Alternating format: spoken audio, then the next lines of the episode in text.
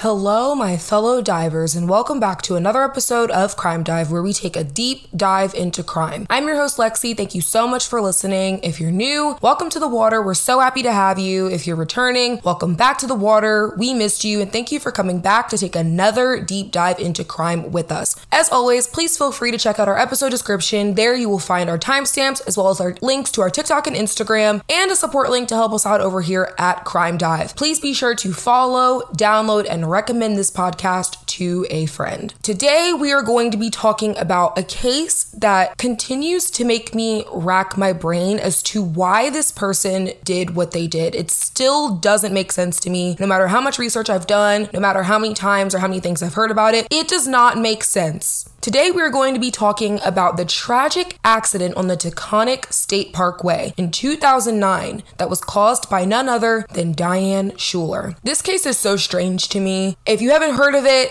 just wait. If you have, you know exactly what I'm talking about because some things make sense and some things just do not. And this is definitely on my list of cases where I would love to know what happened before my time comes. Same with the JonBenét Ramsey case. Like, I just want to know what happened but with that, let's get right into the case. Diane Hance, which was her maiden name, was born on November 13th, 1972, in Floral Park, New York. She had four brothers and she was the only girl, and her parents had actually separated, and her mom abandoned the family when Diane was only nine years old. Now, she didn't talk about this too much, she kept her distance from the subject. She kind of just moved on with her life and vowed to raise her children better than her mother raised her because she literally just did Her siblings actually reconciled with their mother later on in life, but Diane decided not to. She was good leaving her mother where she was at in her life, and that was enough for her, and she moved on. Diane was described as being a hands on, no nonsense person. She was the matriarch of her family, she ran the household, and she was just always on top of everything. She made sure everything was just so. Her kids were just always very well taken care of, and a lot of people said that she was just the perfect mom. Diane eventually married a man named Daniel Schuler, and Daniel always said that she was the perfect wife. She did everything right in his eyes. They had two children named Erin and Brian, and as I said, she was very involved in their lives. She was known as pretty much the typical PTA parent, volunteered for everything, was always there for her kids, always had the cupcakes and the cookies ready for the bake sale. She just got a lot done, and she was a very responsible parent. And this is what everybody who knew Diane always always said about her. There wasn't anybody more responsible when it came to their kids and just life in general than Diane Schuler. So by 2009, the Schuler family was living in West Babylon in Long Island, New York, and Diane was working during the day and Daniel was working at night. Now, this made it hard for them to spend quality time together because their schedules were opposite, and that can be pretty hard on a marriage. Not to mention, Diane was the one taking care of the kids. When Daniel went to work at night, she was still there with the children. So once she got off work, she was with the kids while Daniel was trying to get some sleep, I'm assuming, in order to go into work that night. So she was the sole caregiver majority of the time. But it's hard to have a spouse where you have opposing schedules. So the Schulers decided that they wanted to take a camping trip with their kids and their nieces, Diane's brother Warren's children. And they wanted to go to the Hunter Lake Campground in Parksville, New York, which was about three hours from where they lived in West Babylon. Now, they had been here before. They were known to go to this campground a lot. Diane was actually pretty close to the person who ran the campground. So that just goes to show how often they went.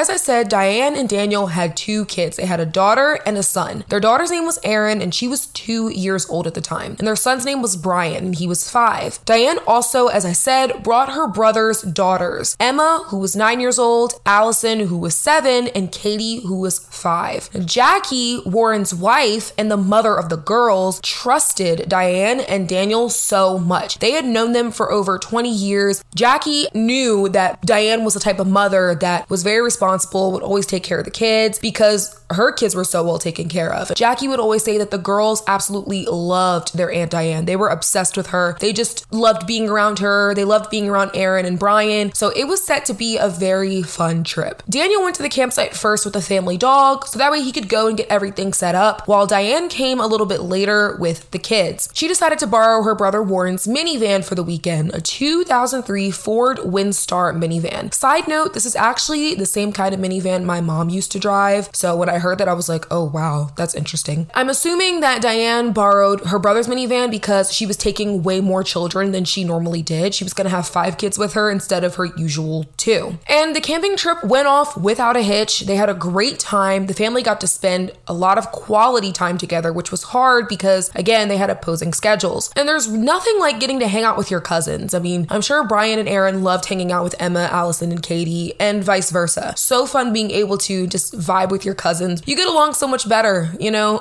because you don't live with them. So there's not like all that sibling rivalry and arguing as much, at least in my opinion. But some cousins, you know, they, they do have that dynamic. I can't imagine how fun that trip was for them. This just makes what happened a few days later all the more tragic. At least we can say that they were able to spend this time together before this horrible tragedy occurred just a few days later. On July 26, 2009, Daniel decided to wake up around 6 a.m. and he started cleaning up the campsite. He woke Diane up around 7 a.m. to start getting the kids ready because they had a three hour drive ahead of them, so they just wanted to get ahead of the traffic as quickly as possible. By 9:30 a.m., everybody was set and ready to go. Daniel had cleaned up the campsite, Diane had gotten herself and all the kids ready. So Daniel went ahead first with the dog and most of the camping gear, while Diane and the kids decided to make a few stops on their way way home. At 9:56 a.m., she decided to stop at a McDonald's in Liberty, New York so the kids could eat. This McDonald's was about 20 minutes away from the campsite. And Diane and the kids are seen on surveillance at the McDonald's. And according to workers, everybody was behaving normally. Diane spoke to one of the workers and there was said to be no odd behavior reported. She wasn't acting odd, she wasn't acting off, she was perfectly normal. Around 10:46 a.m., the minivan Diane and the kids were in was seen on surveillance pulling up to a Sunoco gas station, and Diane was seen walking into the gas station. And according to the cashier, she asked if they had any pain medication, but when they said that they didn't, she was seen walking back out, and she left around 10:58 a.m. And once again, Diane appeared to be acting very normal, and nothing seemed out of the ordinary, nothing seemed out of character. She was just walking in, walked right back out, everything was fine. After leaving, Diane gets on Interstate 86 and 87 around 11 a.m., just couple minutes later. As time goes on, people that were driving on the interstate started calling 911 and they were reporting that a person in a red minivan was driving very erratically. They were weaving in and out of lanes, they were following other cars really close, and they were going really fast. And this type of driving was really worrying some people. At 11:37 a.m., Diane decides to call her brother Warren, letting him know that her and the kids were going to be a little late getting back because of traffic. So they try to get out of the traffic traffic, but I guess it didn't really work because they were still in it, according to Diane. She also mentioned to him that she wasn't feeling well. So Warren asked her to pull over, but Diane decided to keep going. At 11:45 a.m., passengers in a passing car noticed a woman on the side of the road, hunched over like she may have been throwing up.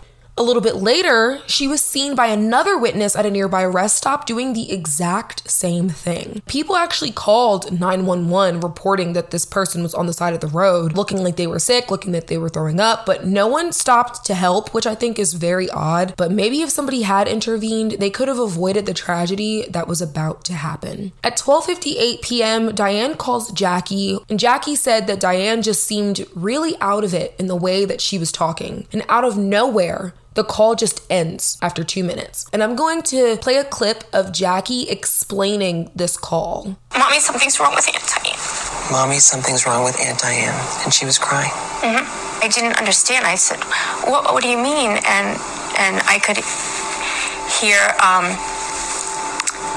Allison crying in the background. I said, let me talk to Aunt Diane. And so Diane got on the phone and she just kept saying they're playing, they're having fun.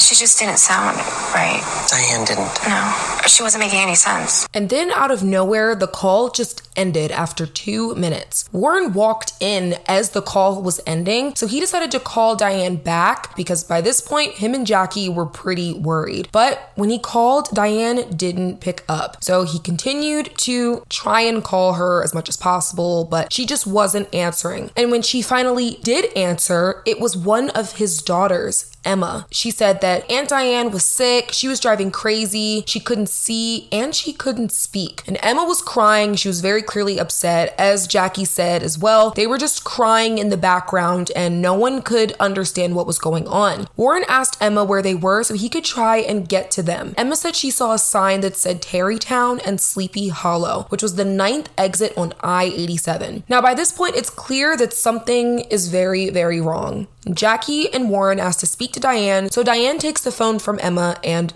now she's talking to Jackie and Warren. She told them that she was disoriented and she kept calling Warren by her husband's name. It's clear that something's going on with Diane, but no one knows what it is. But clearly it was bad enough to where the kids could tell and they were noticing and they were scared. Diane kept saying that the kids were fine and that they were just playing around, but it's clear that that wasn't true. Warren asked Diane to just stay put so he can come and get her because he's like, You are not driving anymore pull over, stay where you are, I'm coming to get you. But once again, the call just cut out and it ended abruptly. And then Diane left her phone on the side of the road, which is just so strange. What would possess you to do that? Like, so many things are in, in this case that just do not make sense to me. So, Warren and Jackie are very concerned for the safety of the kids, and they knew that that call was very strange and that something was not right. You don't want to hear the person driving a bunch of kids in the car saying that they're disoriented and that they can't can't see. That's terrifying. Now, they have no idea what was going on in that car. They have no clue, but they know that something isn't right. So at 1:15 p.m., Warren tries to call Diane back a few more times, but there was no answer because as I said, she had left her phone on the side of the road. Warren and Jackie wasted no time getting in the car and trying to get to the last place that their daughter Emma said they were. Remember, she gave them the name,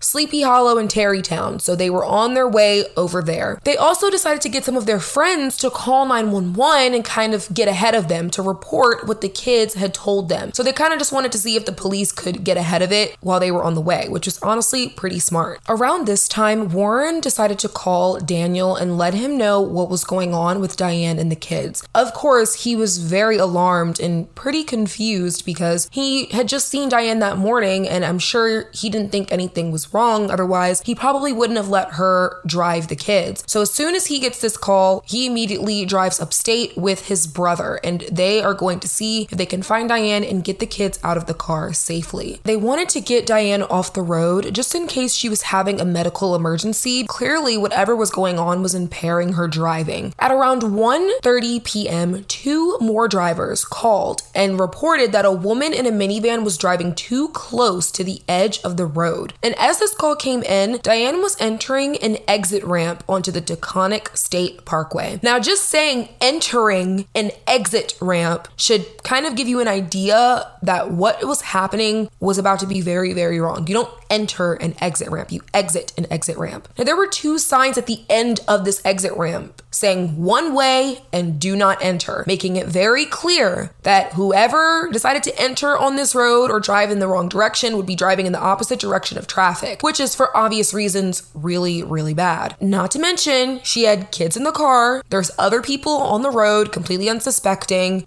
Imagine driving past this exit ramp and you see a car going down it coming towards you. That's just terrifying. Or you're just passing it and you see the car coming down and you're like, um, I don't think that's supposed to be happening. I've actually watched somebody go down the wrong side of the road before. Maybe she got confused or she just didn't know. Luckily, and this is crazy, there actually happened to be an officer right next to her in an unmarked vehicle. So he like immediately put his sirens on and stopped traffic. So thank God for that. But it's very interesting to see somebody go going down the wrong side of the road. It's like a surreal experience. So I can't imagine how scared and terrified people were watching this woman go down the wrong side of the highway, not just a regular road, which would be bad enough, a highway where people are going like pretty fast. But Diane continued to drive in the wrong direction despite all of the signs around telling her not to. She was going south on the northbound side of the Taconic State Parkway at 75 miles per hour. Now, it didn't take long for other drivers drivers to start calling 911, reporting that somebody was driving very fast in the opposite direction of traffic. And people were saying that this car was going pin straight down the wrong side of the road and looking straight ahead. They weren't going side by side, up and down, like they were going pin straight. There was nothing stopping them. I'm gonna play a little clip of somebody describing what it was like watching this. It was literally as if we weren't even on the road. Yeah. She's coming toward us, you know, I mean, I'm blinking my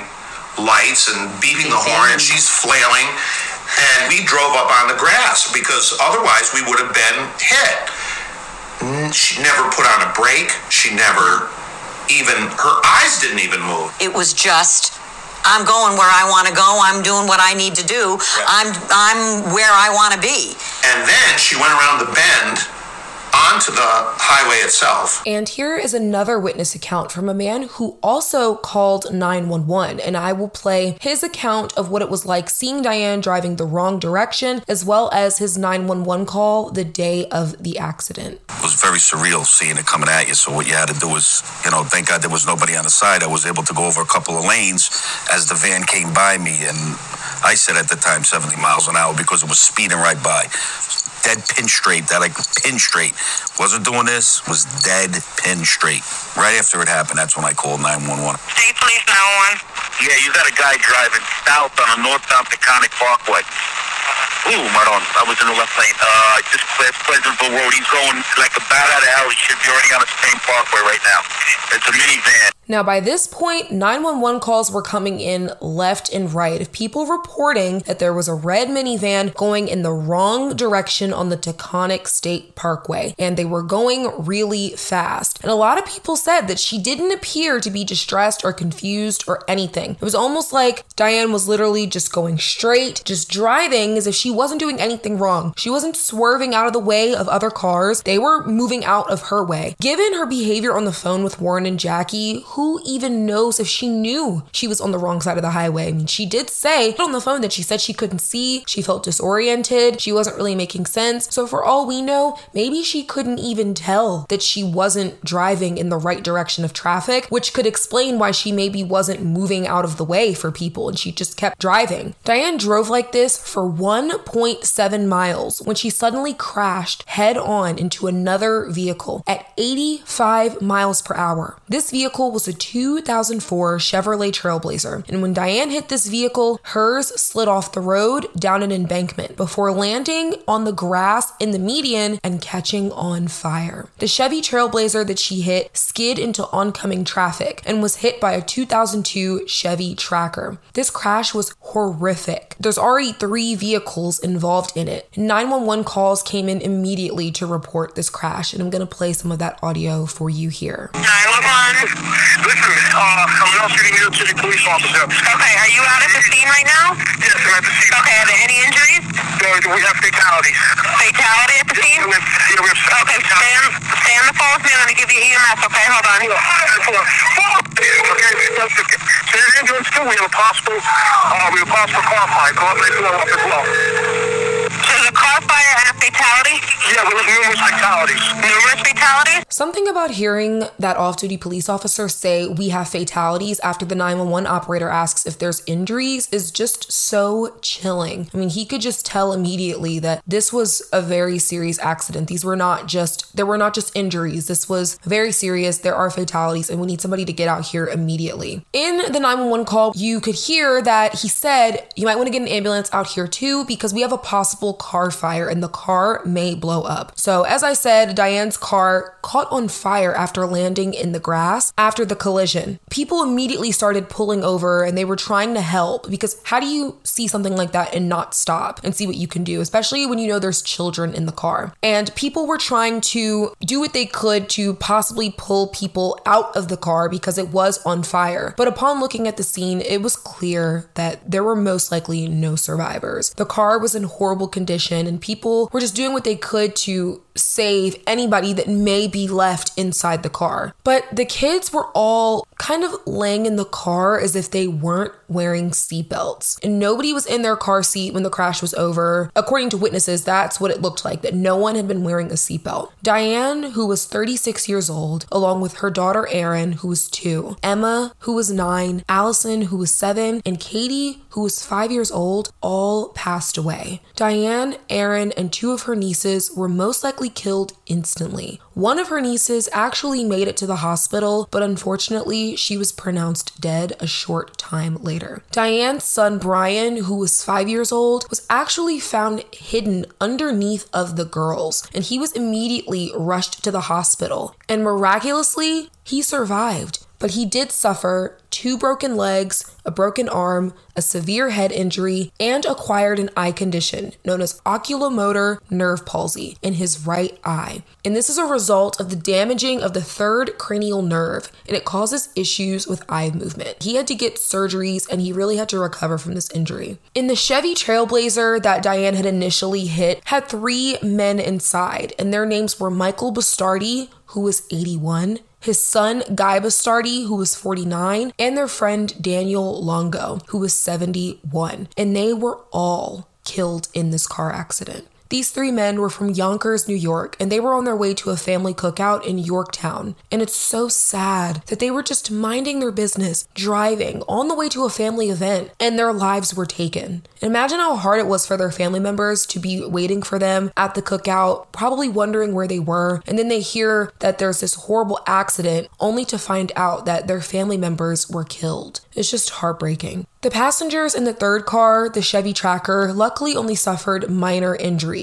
and they all survived. And I can't imagine how they feel knowing that they were involved in such a horrific crash that luckily didn't take their lives. I'm sure that's a very surreal feeling for them because they very easily could have suffered much worse injuries. But they weren't hit by Diane, who was going very fast, which was most likely the impact that killed majority of the victims. So the Chevy Tracker being hit was more of a residual effect. Luckily, they did not sustain the brunt of the force of this accident. In total, eight people passed away in this accident, and it was said to be the deadliest crash in Westchester County in 75 years. Diane's son Brian was in the hospital for three months recovering from his injuries, and it's a miracle that he survived, even though he was struggling with his eye injury as well as a few other conditions. But he was still with us. On July 30th, 2009, the funerals for Diane, Erin, Emma, Allison, and Katie were all held at Our Lady of Victory Church in Florida. Floral Park, New York, and over a thousand people were in attendance. This accident touched a lot of people. It was just so sad to know that those children had passed away in such a horrific accident. Just the details surrounding the case made a lot of people very interested in what may have happened and what may have caused this. Warren spoke at his sister's funeral, and I'm going to play a clip of that here. My sister was a phenomenal mother, aunt, and friend and all of us are grateful for the love and care that she showered upon our entire family, especially all of our children. What we ask for all of you going forward is that you keep my girls, my sister, and my niece, and all of us in your daily prayers. There's a miracle child in all of this. Our dear nephew Brian, who's getting better and stronger by the day and he will be loved by more people than he will ever understand. Love your children. Cherish your children. Kiss your children. and don't ever forget. Warren saying those words about Diane, even though she was responsible for the death of his three children, really speaks to just how close they were, their bond, their relationship, and just how great of a person Diane was to everyone, which just makes what happened all the more shocking. I mean, she truly was an amazing person and an amazing mother, and the people in her life admired her, and everyone still to this day speaks to it. So it just doesn't make any sense. How did this happen? What caused her to do this? What caused her to be so disoriented and so confused that she drove down the wrong side of the road? Hearing Warren break down like that is heartbreaking. I mean, he literally lost all of his children. I cannot begin to imagine what it would be like to experience that level of pain. Like the strength that it would take to go forward and carry on in life is just something that I can't even think of the type of person that could possess that. I mean, it's just horrible to even have to imagine. So, of course, this crash had to be investigated to figure out why Diane was driving down the wrong side of the highway in the first place. Nobody could understand why this happened and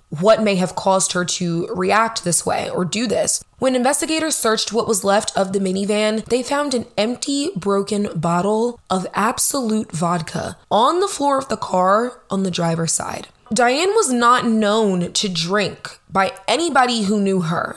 And most people who knew her said they had never even seen her drunk before. So it didn't make sense why she would choose to get drunk with a car full of kids and a three hour drive ahead of her. Just was not fitting with her character in any way, shape, or form. And it was a very shocking find. Daniel went on to say that bottle was most likely there throughout the camping season. Sometimes they'll make margaritas, pina coladas. You know, they use the vodka intermittently whenever they go and travel, which is normal. But normally it was in the back of the car, it was in the trunk. Daniel could not explain why this bottle of vodka was found on the floor of the car next to the driver's seat. On August 4th, 2009, the toxicology report for Diane came out and her blood alcohol level was 0.19%, which was twice the legal limit in New York of 0.08%.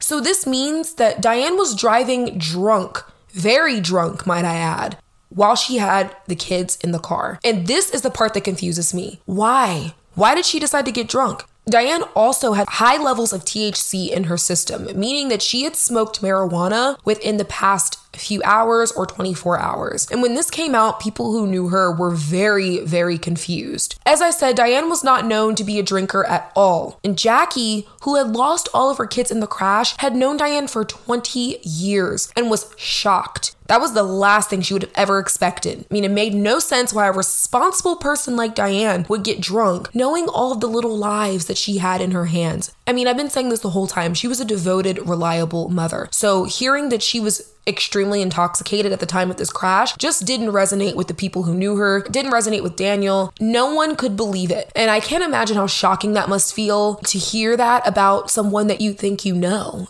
Diane's husband, Daniel, he refused to accept that Diane was drunk when the car crashed, and he came out and defended her publicly. He did a lot of interviews trying to clear her name. By this point, Diane was seen in the headlines and the press as the perfect mom who had a secret drinking problem. And people were very attracted to the story because it seemed juicy and sensational, and oh, the PTA mom who snapped. People were very into this, but people weren't looking at the fact that children were killed, lives were lost. This isn't just a headline. Now, one thing that was interesting was that Diane's autopsy did not show any evidence of long term alcohol abuse, meaning that her liver was intact, her internal organs were intact, they showed no type of damage. So it couldn't be that she was a secret alcoholic, or maybe she was and she had only just recently developed the issue, so there was no long term damage. Now, Daniel questioned the accuracy of the toxicology report, as I said, because he just knew his wife, he knew that she would not put her kids in harm's way like that. And he thought that it was strange that the bottle was on the floor in the front, but as I said, he couldn't explain it, but he just said that no, there's no way she drank that whole rest of the bottle knowing that she had to drive the kids. Daniel and his legal team later revealed that there was some drinking going on that weekend, even though they had initially came out and said that there wasn't the weekend of them camping. He said no, she wasn't drinking. And then they later came out and said, well, she drank a little bit, you know, but nothing crazy. She didn't get drunk. She was just sipping. And a lot of people criticized Daniel for lying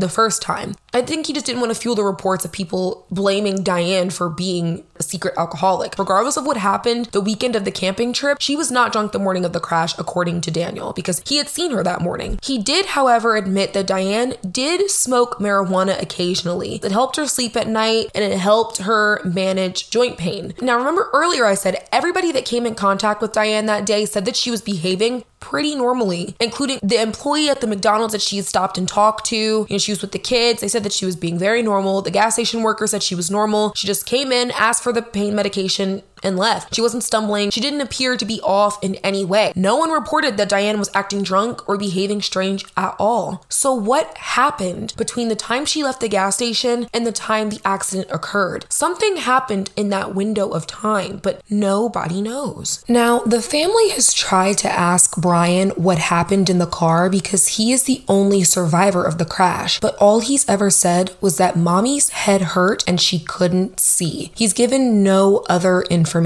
Maybe when he gets older, he'll share a little bit more. Maybe things will start coming back to him. He was only five at the time, and for all we know, he probably trauma blocked it out. He's probably so scarred by this event and what happened that maybe his brain is protecting him from it, which is very possible. I was actually in a really bad car accident when I was four years old. Luckily, I wasn't hurt at all, but it could have been very, very bad. And my accident was also in a minivan. But sometimes when I look back on it, it almost feels like it was a dream. I can't really say like what exactly happened other than our car just flipped over and I remember screaming and getting out and getting in an ambulance and my mom crying. Like, I really don't remember a whole lot of what led up to it at all. And I think sometimes with things like this, they happen so fast that your brain doesn't even allow you to register what is going on sometimes, especially when you're very young. Like my brain tells me that that was a dream and that it didn't really happen in order to protect me from just how scary it was. Now, let's get into some theories of what may have caused Diane to get drunk behind the wheel, drive down the wrong direction of the road, and crash the car. One theory that's pretty interesting is the tooth pain theory. So, going back to Diane's trip to the gas station, remember I said she was looking for pain medication, and when they didn't have it, she just left back out. Now, we still don't know why she was looking for this pain medication, but according to one of Diane's friends, she had been having a nagging tooth pain for a while and it had gotten worse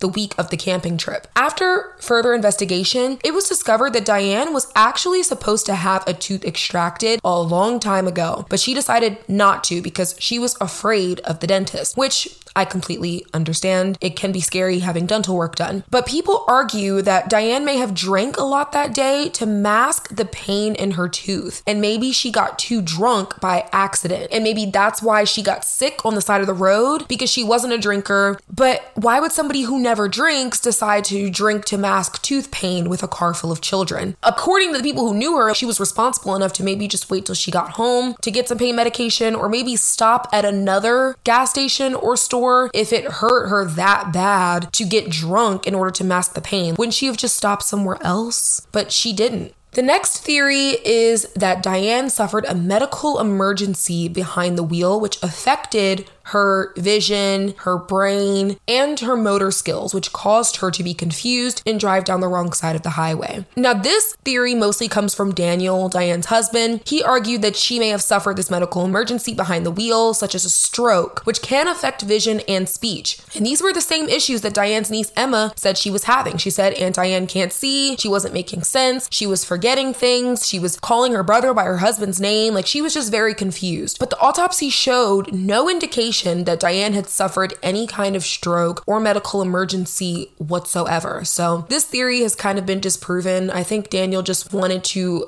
give another reason as to why Diane did this instead of the fact that she was drunk. The last theory, and it's so sad that this theory is the most upsetting, but for some reason it just seems like the most plausible, which is just horrible. But my last theory is that Diane just snapped. What else can explain why she chose to drink this much while there were children in the car? Diane was always seen by everybody as the perfect mom, the perfect parent. She had everything together, but maybe this caused her a lot of stress. I mean, when people have stuff together, stands to reason they're doing a lot of work behind the scenes to give off this appearance, and this can really get to a person over time, especially when you feel like you don't have any help, which I'll get into a little bit later. Diane did a lot for her kids. She was working full time and she was probably really really, stressed. Not saying in any way, shape, or form that that's an excuse. This is simply a theory of what people were saying may have happened. In June of 2010, the New York State Police released their final report regarding the accident, and they concluded once again that Diane was heavily intoxicated, and this contributed to the crash. Due to the fact that Diane's reckless driving caused the deaths of all eight crash victims, including herself, not to mention that none of the kids in Diane's car were wearing seatbelts. This was what Diane's family didn't want to hear. Her friends just couldn't believe it, but I mean, there was no other explanation as to why this crash occurred. There just wasn't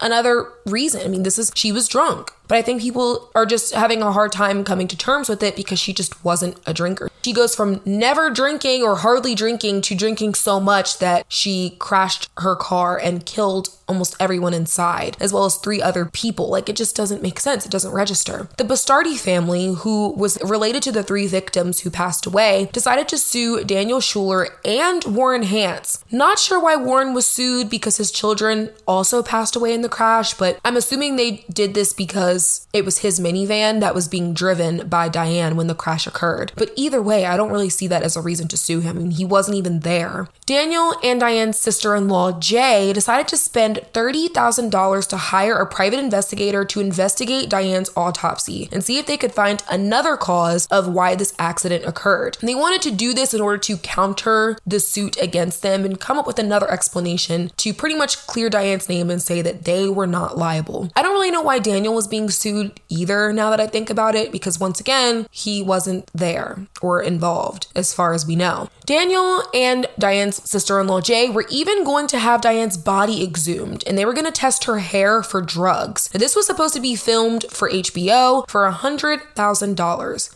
but it never ended up happening for some reason. Their private investigator did come to the same conclusion as the New York State Police, which was that Diane was drunk and that caused the crash. But no one wanted to accept this, which I can understand because it's just hard to come to terms with when you feel like you know your spouse, you know your friend, and you just can't see them doing something so irresponsible. I mean, I know people that don't really drink that much, and if I heard this about them, I'd be like, there's no way. So I do understand how they feel, but at the end of the day, the facts are the facts. They're right there. And maybe there were just some things you didn't know about this person. Or maybe Daniel did know and he just didn't want to admit this to the public because he wanted to preserve Diane's public image. You can see all of this playing out on the HBO documentary, There's Something Wrong with Aunt Diane. I've seen it twice now and it's actually really, really good and very well put together. It's just hard to watch the family try to reconcile and come to terms with what happened, even though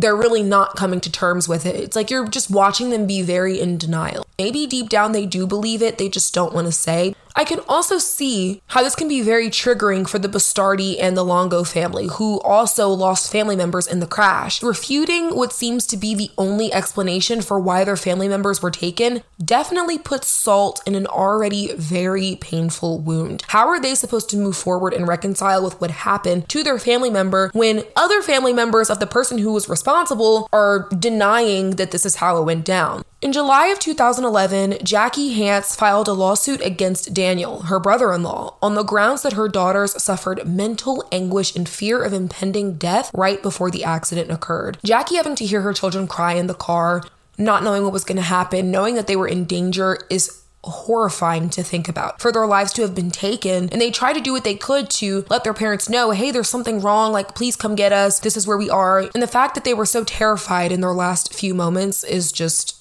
I don't even want to think about it because they're so young and they didn't deserve to have to feel such fear in their young little lives. And that was how they spent their last moments. It's just not fair. On July 26th, 2011, exactly two years to the day the crash took place, Daniel decided to sue the state of New York, claiming they didn't keep the roads safe, which contributed to the crash. Like there weren't a bunch of visible signs letting drivers know not to enter the exit ramp that Diane in fact did. The signs literally say do not enter and wrong way. Now maybe Diane was not able to see, but that is not the state of New York's fault. They put up as many signs as they could. If Diane could not see them due to being intoxicated, then that is her fault and her responsibility. You can't sue the state for that. What are they supposed to do? Have sirens blaring? Like, like Daniel also sued Warren because it was his van involved in the crash, even though Diane was the one driving it. So he kind of did the same thing that the Bastardi family did, which I'm sorry, to me just really does not make a lot of sense.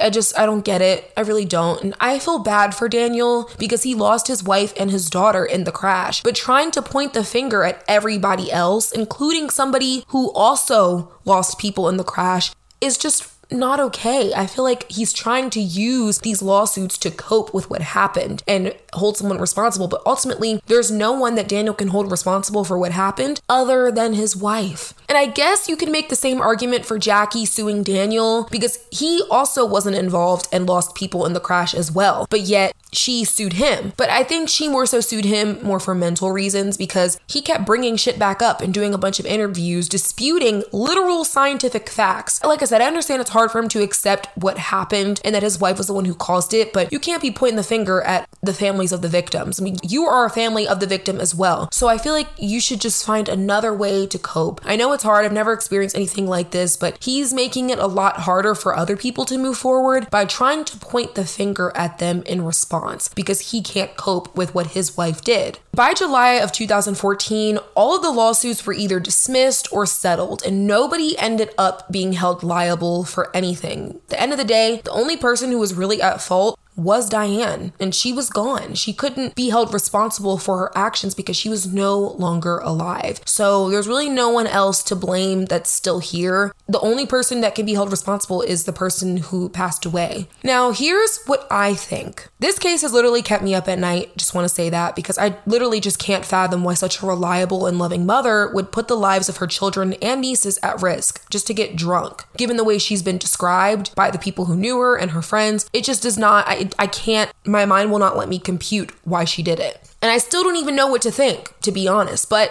here is my very loose theory because I am still questioning it. I think Diane was a very together person and she just had everything together all the time. But I think she got overwhelmed taking care of the kids. Not saying she didn't love taking care of them because she was great at it, but I think it just got to be a lot for her. And remember earlier, I said her and Daniel had opposing schedules. Diane worked during the day and he worked at night. And it was said by a lot of people who knew them that Diane did take on more of the responsibility when it came to taking care of the children. And her friends would say that they just didn't understand how she did it all. But I think she gave a lot of herself to become such a perfect mother to make up for the fact that her mother was not there for her. So I think she put a lot of pressure on herself to be a great mom. And she just couldn't take it anymore. I think she just got really, really stressed. And I think there was no long term damage to her organs because maybe she had just recently started drinking, as I said earlier, to cope with the stress. And maybe Daniel didn't know because she purposely did it when he wasn't around. He worked at night. And say Diane, you know, she puts the kids to bed, Daniel's at work, she can get drunk and sleep it off by the morning. And he would never know. And maybe she hid the bottles really, really well. Maybe she hid them in her car, hid them in public trash cans. Maybe she did everything she could to conceal it and was very good at it. People can be very good at hiding their addiction, especially when they're really into image and how things look. And like I said, this is still a very loose theory. I still don't even know if I believe it, but I just feel like there's no other explanation